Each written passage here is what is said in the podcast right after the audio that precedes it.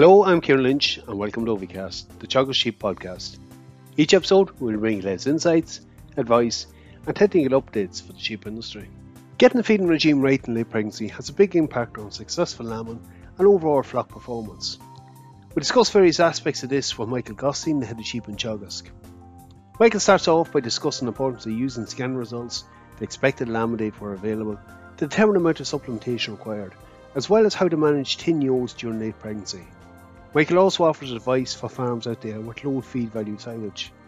We discuss the pros and cons of pelleted versus coarse rations, how to introduce supplementation, and ultimately how to minimise the risk of acidosis, particularly in the latter stages of pregnancy where feed levels are high. We move on to discuss the type of ingredients you would like to see in a ration for late pregnancy feeding. And delving into this in a bit more detail, he outlines the key energy requirements, the importance of the correct protein source, and the mineral requirements for this ration. We start off, however, with Michael highlighting again the importance of using forage analysis as the base of developing the late pregnancy feeding regime.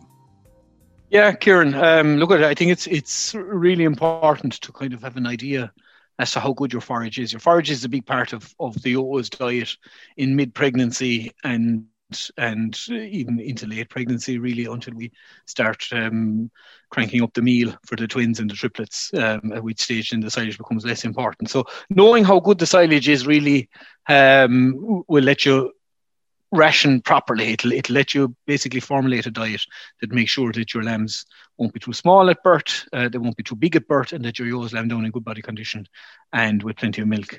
And really, I suppose, look at as important as it is, is knowing what your silage or hay quality is.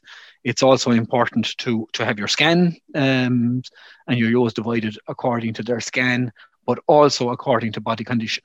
So, like, uh, and when we're talking about scanning ewes, uh, you know, really in trying to have your singles separate from your twins and your triplets, but also it's important to remember that if you have thin single bearing ewes, they should be really fed with the twins. And if you have thin twin bearing ewes, they should really be in with the triplets, getting a little bit of extra meal to try and build them up um, in, in, in late pregnancy. So that's important, really, that we, we, we have that kind of a plan. We know how good our forage is, and then that we, we batch the sheep according to um, litter size, body condition score, and if you can, um, lambing date as well, so that you have the later lambing twins in with the singles, you know, the later lambing triplets in with the twins, um, you know, and maybe the later lambing singles in with, with sheep that are getting no meal, your your dry ewes or your your your your hogget ewes that aren't in lamb. So look at the consequence of that is that you're not going to get you're going to have sufficient sized lambs, but you're not going to have oversized ones either in that batch that's the important thing, I suppose, and it also saves money in terms of you're not feeding meal that you don't need to be feeding. Um, you know, and very often we see a ewe there that lambs maybe five weeks after five weeks after the start of lambing. You know, if she gets if she starts getting meal the same day as the first batch of ewes that are, are, are lambing five weeks earlier, she'll have eaten five weeks of extra meal um, by the time she, she lambs, and that often results in a ewe that's over fat, a lamb that's very, very big, um, you know, maybe with lambing difficulty, um, you know, and also a lot of money spent on her in terms of meal um, that you know she didn't really need as such. And it also probably coincides with time where maybe the attention to detail at lambing is at the end of five weeks is not just the same for one that might need assistance. So certainly, look, it's not yeah. ideal, but uh, put you back on an earlier point there, Michael. Like we're at a time now where a lot of flocks will need to start supplementing, particularly maybe triplets or any quads in the flock but also for flocks maybe that haven't got good quality silage or where ewes are a little bit behind the target condition going into the ram. They haven't pulled up at this stage. They need to get in early with feed in them scenarios as opposed to trying to cram in a lot in the last four, five, six weeks. Maybe you'll just take us through that a bit. Yeah, so it's it's very important we say that we don't lose a lot of body condition because it's very hard to put body condition back on the ewes in late pregnancy. So going in in time is really really important. So if you have have silage that is kind of 60 65 DMD, you know that's pretty ropey stuff. Um, you know, ewes are probably going to start losing body condition on that as they start approaching, you know, kind of eight weeks out from lambing triplets, probably even a little bit before it. Um, and and going in with a small bit of meal to those at that stage will keep them up um, you know, and it, will it'll prevent that body condition loss. And it's not that you're feeding an awful lot uh, more meal; you're just feeding the meal over a, a, a longer period of time.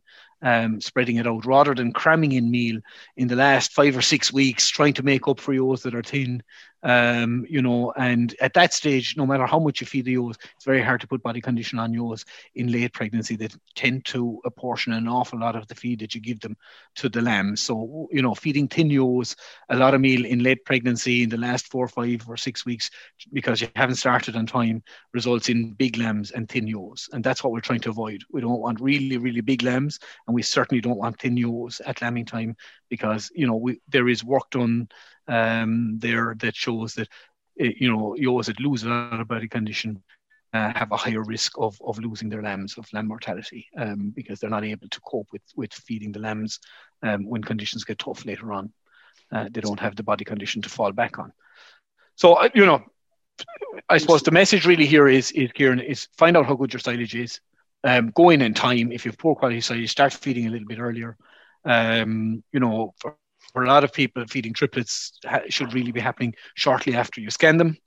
Um, and then it's basically down to looking at the type of ration that you're feeding them, the quality of it, like, and the ingredients. And that's something look we'll tease out a bit more in a moment. But like you, you mentioned something very relevant, Michael. Like in them scenarios, I know we always try to keep costs down on farms, but it's a good investment to go in with a small amount. We're only talking maybe 300 grams or so, 400 grams a day in an early stage. It's not huge quantities. It's really the last couple of weeks where huge quantities go in when you start feeding up to about a kilo. Yeah, so if you're, I mean, if you go in two weeks earlier um, and you start feeding at 200 grams a day or 300 grams a day, um, you know, you're feeding somewhere in between one and a half and two kilos of concentrates per ewe. So we're, we're talking about probably somewhere around 40 to 60 cent, um, maybe 65 cent, depending on the cost of the of the concentrate per ewe. It's a small, relatively small cost. That's per week um, that you that you're putting in there. Um, so like it's not it's not a uh, that you're spending a lot of money. What you're doing is you're investing in in in the body condition of the O and and the success of, your enterprise going forward. You know, it's, it's taking that decision early, like and and and and making making the decision going in with a bit of feed. Look, it might be forward Fox, but certainly, look, we always talk about managing condition is important. Look, just a generic one, Michael, always crops up it's a stage where a lot of purchasing in rations. Looking at a nut or a pelleted ration versus blends, um, maybe just take us through maybe briefly the pros and cons of each option. Yep. So um, for you know, for most people, uh, it's it's if you're buying it from a miller, you're either buying a nut, um, or or you're buying it in, in coarse in coarse form. Um, and look at I, again, always we would recommend that when you're buying a ration um, from a miller, that you you get it with a mineral added, um, you know, and a, bit of molasses in there to, to hold the mineral is very very important. Um, that it's a properly balanced ration. Um, now, I suppose the pros and cons of it um, from a, a, purely nutritional point of view, uh, I suppose the coarse ration is probably preferential insofar as that we can include a lot of whole grain in the in the diet of yours, in particular if you're feeding high levels. So somebody who has poor quality silage or a very high level of, of triplet and quad bearing ewes, where you might be feeding one or 1.2 kilograms of concentrate per head per day in late pregnancy in the last two or three weeks, um, having a coarse uh, ration with with you know some or all of the of the grain going in there in whole format is beneficial from a from a um, an acidosis and a rumen um, point of view um, because it's much more slower slowly digested. It causes less stomach upsets you know um, I suppose that's the positive side on the on the coarse ration. Um, the downside I suppose on the coarse ration is that um, it it separates out in storage and in in, in transport. So it it's uh, you know it needs to be very well mixed in particular if there's a mineral there that that doesn't settle out. Um, it also allows the sheep to sort ingredients if there is unpalatable ingredients in it. Um, they can sort those out and and and refuse them, leave them in the trucks. That's not so much a problem with yours. Uh, tends to be more of a problem with store lambs that are being fed ad lib or, or young lambs that are in creep feeders that are being fed ad lib. They they leave a particular ingredient after them, and eventually the truck will fill up and they'll end up chucking it out on the ground. So that's wasteful. And the third, and I suppose one of the very common complaints. Um, uh, or, or, or, comments that we get from farmers regarding coarse rations is the, the birds uh, coarse ration uh, seems to attract an awful lot more birds, crows, and, and, and, and pigeons into the shade uh, sifting through the silage, looking for the bits that the sheep haven't picked up, as opposed to cubed rations or nuts, where the sheep basically eat virtually everything, and there's very little left for the crows to come into the shed for.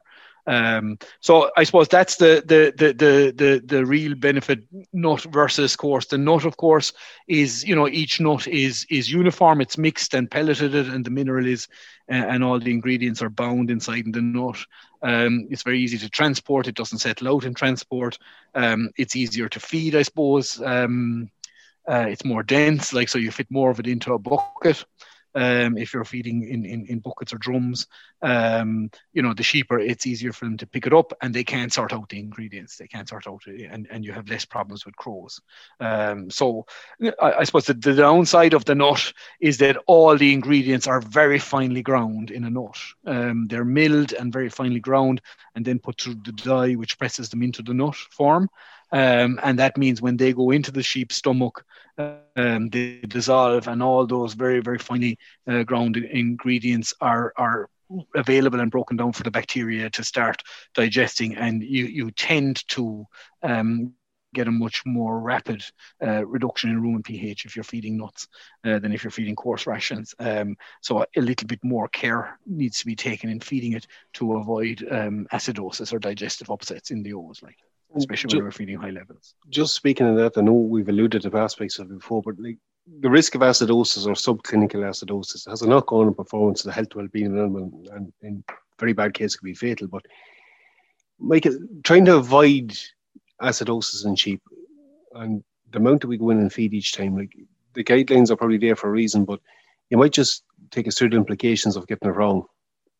Yeah, so the the implications of getting it wrong are, are pretty stark. Um, usually, when we get it wrong, it's in late late pregnancy in the last two or three weeks, when we're feeding very high levels. Um, that's the stage where your yos are are very dependent on the concentrate, and you know uh, something like a, a subacute acidosis or a, a, bout of acidosis can trigger things like twin lamb disease or milk fever yours go down need intervention you know you may lose some of them um, you know and and that's what we really want to avoid um, so really it's easy to avoid um, acidosis in sheep and and it just takes a few simple management steps um, that we need to, to, to mind. The first one is that we introduce the feed gradually.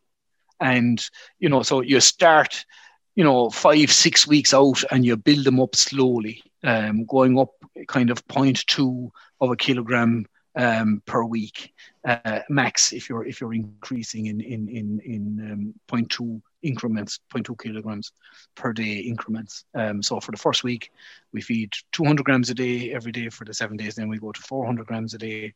The second and very very important point which a lot of farmers aren't uh, doing um, is you need to split the feed once you get to 500 grams a day into two equal feeds. And very often we see people who are feeding 700 or 800 grams a day in a single feed. And while they may be getting away with it for a period of time, you know, eventually it catches up with most people and they get a, a belt of subacute acidosis or acidosis, and it, it, it, has big impact on performance.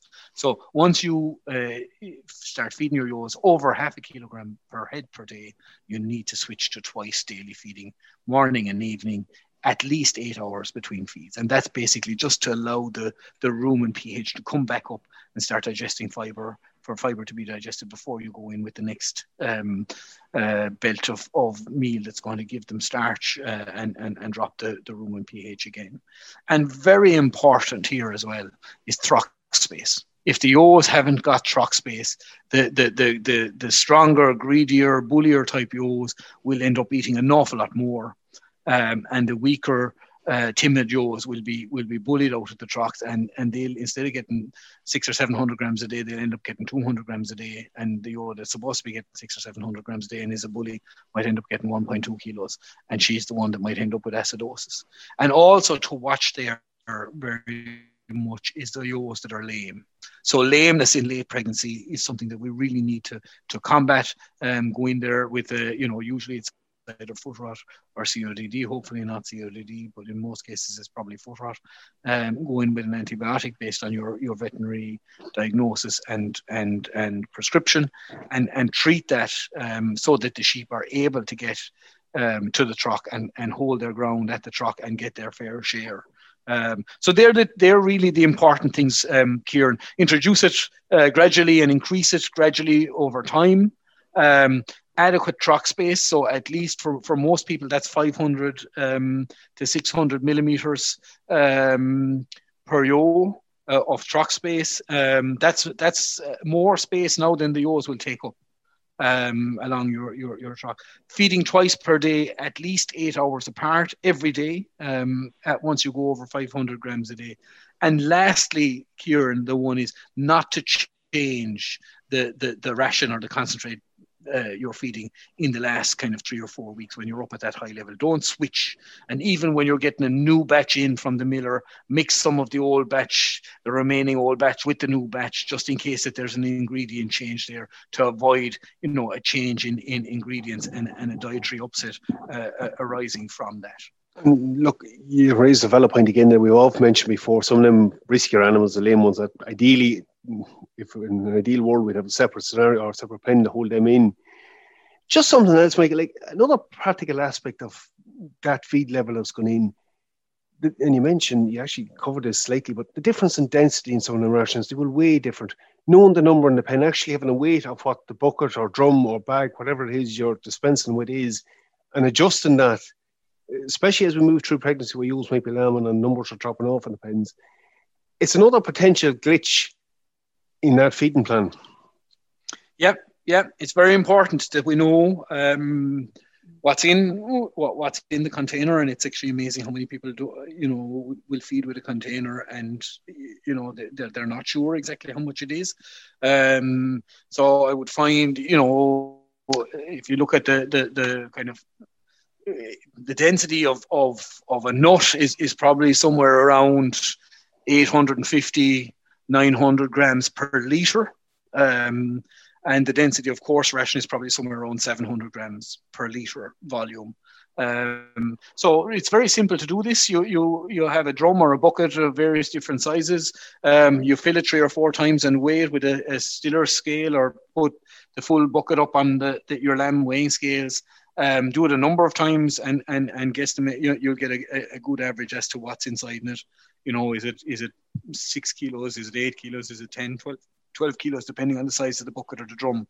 And and then you'll know that you know half a bucket is half that amount, and and really having a plan as to saying, okay, I'm six weeks out from lambing, I'm going to start at 200 grams a day or 300 grams a day, and I'm going to go to 500 grams a day, uh, you know, in two weeks' time, and then I'm going to 700 grams a day um, for the last two weeks, um, and then working out how many buckets you need for the number of sheep in the pen. And as as sheep are lambing and you're pulling sheep, yours and lambs out of the pen, that you adjust your your your, your the amount you're putting into the bucket accordingly. Um, you know, and that's that's just that, very it, might it, um, it might seem overly simplistic, but in reality, that's that's how it's put into action. Like look, we mentioned density. Let's let's get to the nuts and bolts. Your ration quality, and it is important this stage here we use a quality ration.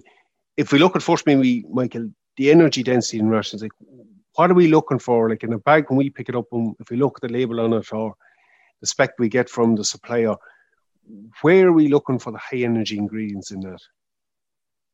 Yeah, so okay, I, I suppose we we, gener- we don't get an energy density on the the the, the, the label, um, or it's not required anyway uh, for the miller to put that on. Really, what's required for the the miller is to put on the ingredients in either descending or alphabetical order. Um, we he also the miller needs to to to give us crude protein, crude fiber, crude oil, various other things like that, ash, um, mineral content, um, and look at energy won't be won't be on that. So in order to estimate uh, how good or bad a ration is um, from an energy point of view, we need to look at the ingredients. And the ingredients will give us a good handle as to whether this is a highly energy dense ration or whether it's it's it's more of a, a filler type uh, uh, has a lot of filler type ingredients in there. So generally, look at what we do is we divide the ingredients that are in rations into three kind of categories. So we use a traffic light system. Lots of people will have seen it on Teagasc publications in the past, where we have green, orange, or amber, and red. And um, you know, green are the really high energy dense ones. Uh, the the orange or amber ones are the, the the middle of the road, and then the red ones are the lower low en- low energy. And it's it's it's purely on an energy density um, basis that we're we're doing that. So we're saying, you know, that your cereals and your pulps, things like distillers and soybean meal, uh, they're very high in energy. They're in the in the green category. They're your you know most dense. And look at there's variations between them. If you look, oats is is probably much lower in energy than say wheat or maize. Um, but as a general rule, we can say look at cereals, um, distillers, soybean meal, um, you know, your pulps, your your citrus pulp, and your beet pulp. You know, high in energy high in energy. So middle of the road, then in the amber category, we have have our things like like um, soya hulls, a little bit lower in energy than the other one, so that's why it's in there. It's quite a good feed, but just that little bit lower in energy. Um, uh, gluten is in there, and rapeseed would be in there as well. So they're just about 10, 12 percent lower in energy than what's kind of in the in, in the green category. And then in the red category, these are the kind of the lower um, you know, a lot of them very high in fiber, but low in energy type ingredients. So in that we've got our things like wheat feed, pollard, um, uh, uh, sunflower, uh, palm kernel, various different ones like that, oat feed. You know, so these are things that are are are in rations, and we regularly see them in rations, but they're just lo- that good bit lower in energy, and we just need to be conscious of that. So when you're looking at your at the at the ration, there's two things you need to look at. Is one the ingredients that are in it. So what we'll call that the quality of the ration, and the second one is the price. And it's you need to bear the two of them in mind because we could have a, a lower spec ration, but it's it's it's very very good value. Um, so we just feed a little bit more of it to get the same amount of energy into the ewes um, as opposed to having a real Rolls Royce ration with all super duper ingredients in it. Um, but it's a very, very expensive ration. Um, so, despite the fact that you're feeding less of it, it's costing an awful lot more per ewe to feed that very expensive ration uh, or high spec ration. Um, so, people need to be conscious of that. That, okay, you can buy a ration that is 10% lower in energy. Um, which means to get the same amount of energy into the sheep, you need to feed 10% more um, but it might be 20% cheaper. So you're still better off to buy the lower spec ration um, because it's a it's a it's a, a, specification by price interaction that you need to look at. But generally, what we would be saying is try to go for something that has quite a few um, high quality ingredients from a density point of view, energy density point of view, some middle of the road ones, and maybe one or two low quality ones. Fine, a lot of millers put them in there because they they they, they um, increase the fiber level, which is also very important, um, and also.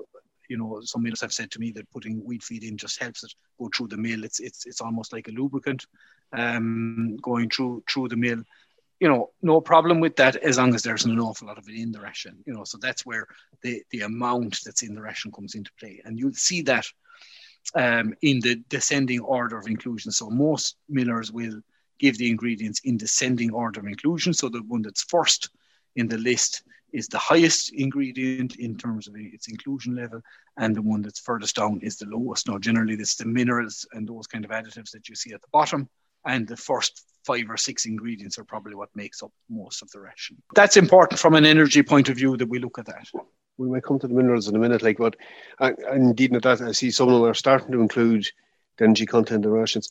Like, look, you mentioned energy. We mentioned a wee bit on fibre. The real other important one, particularly in the latter stage of pregnancy, the protein content and the spec of that protein, Michael. Like, how important are the ingredients from a protein point of view? Or maybe are they more important? Yeah, and I suppose that goes back to my my my list again, and if we look at the ones that are high up on the energy side of things, they generally tend to be the kind of better quality ones. You look at the Rolls Royce ingredient that we have from a protein point of view is soybean meal, and that's a really good quality um, protein. And it's it's also a significant amount of that protein is what we call Rumen bypass protein. It's protein that isn't digested by the bugs in the rumen. It passes through the rumen undigested and is digested by the sheep herself in her intestine in the same way as, as monogastrics like ourselves would digest protein. And that has benefits from a colostrum um, and milk yield point of view, uh, production point of view. So what we would say is is is look at the the you can buy a pro uh, a very high protein ration, but with very poor quality proteins in it, and you know it, it mightn't be as good as buying a lower protein ration um, with with high quality protein ingredients. Michael, some will opt to go maybe for two different rations, maybe only change it up again very close to lamb. And I know you highlighted some of the risks with that, but given the amount being fed, is that a sensible approach in that earlier stage of pregnancy? Yeah, yeah. Look at, I think um, you know, early on, I suppose when we were starting to feed meal, uh, the amount of, of of protein, you know, most rations are going to be 16, 18, 19 percent um, protein, and, and I suppose when you're six, eight weeks out from from lambing, the, the, the protein that's there will, will be fine. Um, the, the, the, the issue, I suppose, is as we come closer to to lambing, we need a lot more protein. So our requirement goes from kind of maybe 110 grams of protein per head per day uh, for a ewe with twins up to kind of 240 grams per head per day. So we, we have a, a more than doubling requirement uh, for protein as we go through the late stages of pregnancy. And the other thing I suppose here is that at that stage, especially in late pregnancy, the last two weeks before lambing, the quality of the protein becomes very important. Um, so we'll have loads of protein that will be available in the rumen to the bugs, and they'll break that down. And basically, what happens is the sheep ends up digesting the the, the, the microbacteria um, protein as opposed to the protein that you're feeding the sheep. What we want at that stage really is a protein that's going to bypass that that the bugs can't break down and that the sheep is going to digest in her own intestine, and that's really things like soybean meal, um, you know, gluten to some extent, uh, and, and distillers are probably reasonable. Okay, um, we can get things like protected rapeseed, not that much available in Ireland, but you know, protected proteins also bypass the rumen. But for most people, what we're talking about is soybean meal and putting in about 100 grams of soybean meal there per lamb carried uh, for the last two weeks. So for, for your twin ewes, it's 200 grams of soybean meal. Um, if that's in the ration, if you have got a, a, a ration made up with 20% soybean and you're feeding a kilo a day, that'll give you your your your 200 um, grams of soybean meal. If you have a, a, a, concentrate feed that has very little soy in it, maybe only 5% or 6%, which is what a lot of the commercially available rations out there will have, then it's it's a case of, of you know, do you change rations at that late stage? And I would recommend no that we don't change rations because there's a big risk there of upsetting the sheep and running into big problems with acidosis and twin lamb disease and all those kind of things afterwards. Um, so what we would say is, you know, continue on with the existing ration, but maybe top it up with a bit of, of soybean meal just to get up to that 100 grams of soybean meal per lamb carried in late pregnancy. Um, and I think that's probably the best solution. You know, people can feed the, the lower quality proteins up to that point and then come in with a bit of soybean meal um, in the pregnancy where it's not in the ration already. So, Michael, maybe finally, again, it's, it's one of the last things you see on the product label is the vitamins and minerals.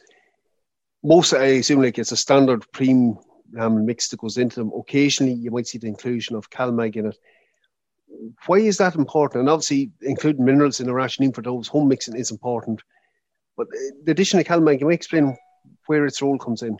Yeah, look, I think uh, I just want to say on on this one, um, Kieran, it's, it's important that we go in with with a, uh, an appropriate vitamin mineral mix. For, uh, you know, a, a, a yo vitamin and mineral mix, and that the ration is balanced. Whether that's somebody who is buying a ration um, or somebody who is is um, home mixing and has a license to to to include a, a, a mineral um, that they get an appropriate mineral um, and really the mineral mix should be balanced according to the ingredients like so if we've got lots of cereal in there and very little pulp then we're going to need additional calcium going in to get your calcium phosphorus ratio right. And conversely, if we have very little cereals and lots of of pulp um, pulps in there, we need to put in extra phosphorus um, to get those right. And then there's all the other micronutrients that are minerals that we need. There, your vitamins E's and A's and B's and all those. So people need to to, to have them right um, in in in the in the ration, and I think they're important and not very expensive.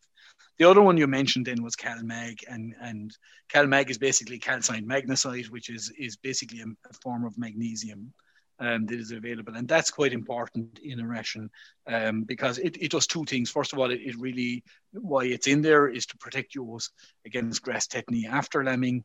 Um, you know, and, and that's probably the main source. But it's it's also quite useful um, in in terms of of um, uh, the magnesium plays an important role in allowing or enabling the ewe to break down uh, calcium in her body from her bones and prevent milk fever. So I think it, it's it's a useful um, mineral to have in every um, pre-lambing ewe ration. I'd be saying there should be a bit of CalMag in there. It just um, makes things better uh, at lambing time. Um, doesn't cost an awful lot of money um, and, and really should be included as a matter of course. Like. Michael, always good getting you on. So it is. Thanks very much for your insights. All right, no bother. Thanks, Kieran. Okay, we'll finish things up at this point. Again, plenty of points to consider there from Michael. You know, getting that feeding regime right during late pregnancy, it does set a flock up for a good lambing. It sets them up for performance the rest of the year, particularly during early lactation. So it's important we get some of the key criteria right. Getting your ration quality right, feeding it right, determining how much we need to feed, you know, managing condition score. All these things are important and I think he covered a lot of aspects of it. That's it for me for this episode. Again, for any updates for the sheep program, keep an eye on our Twitter page at Teagasc Sheep. I'm Kieran Lynch. Thanks for joining us. Don't forget to subscribe and listen in to any of our episodes.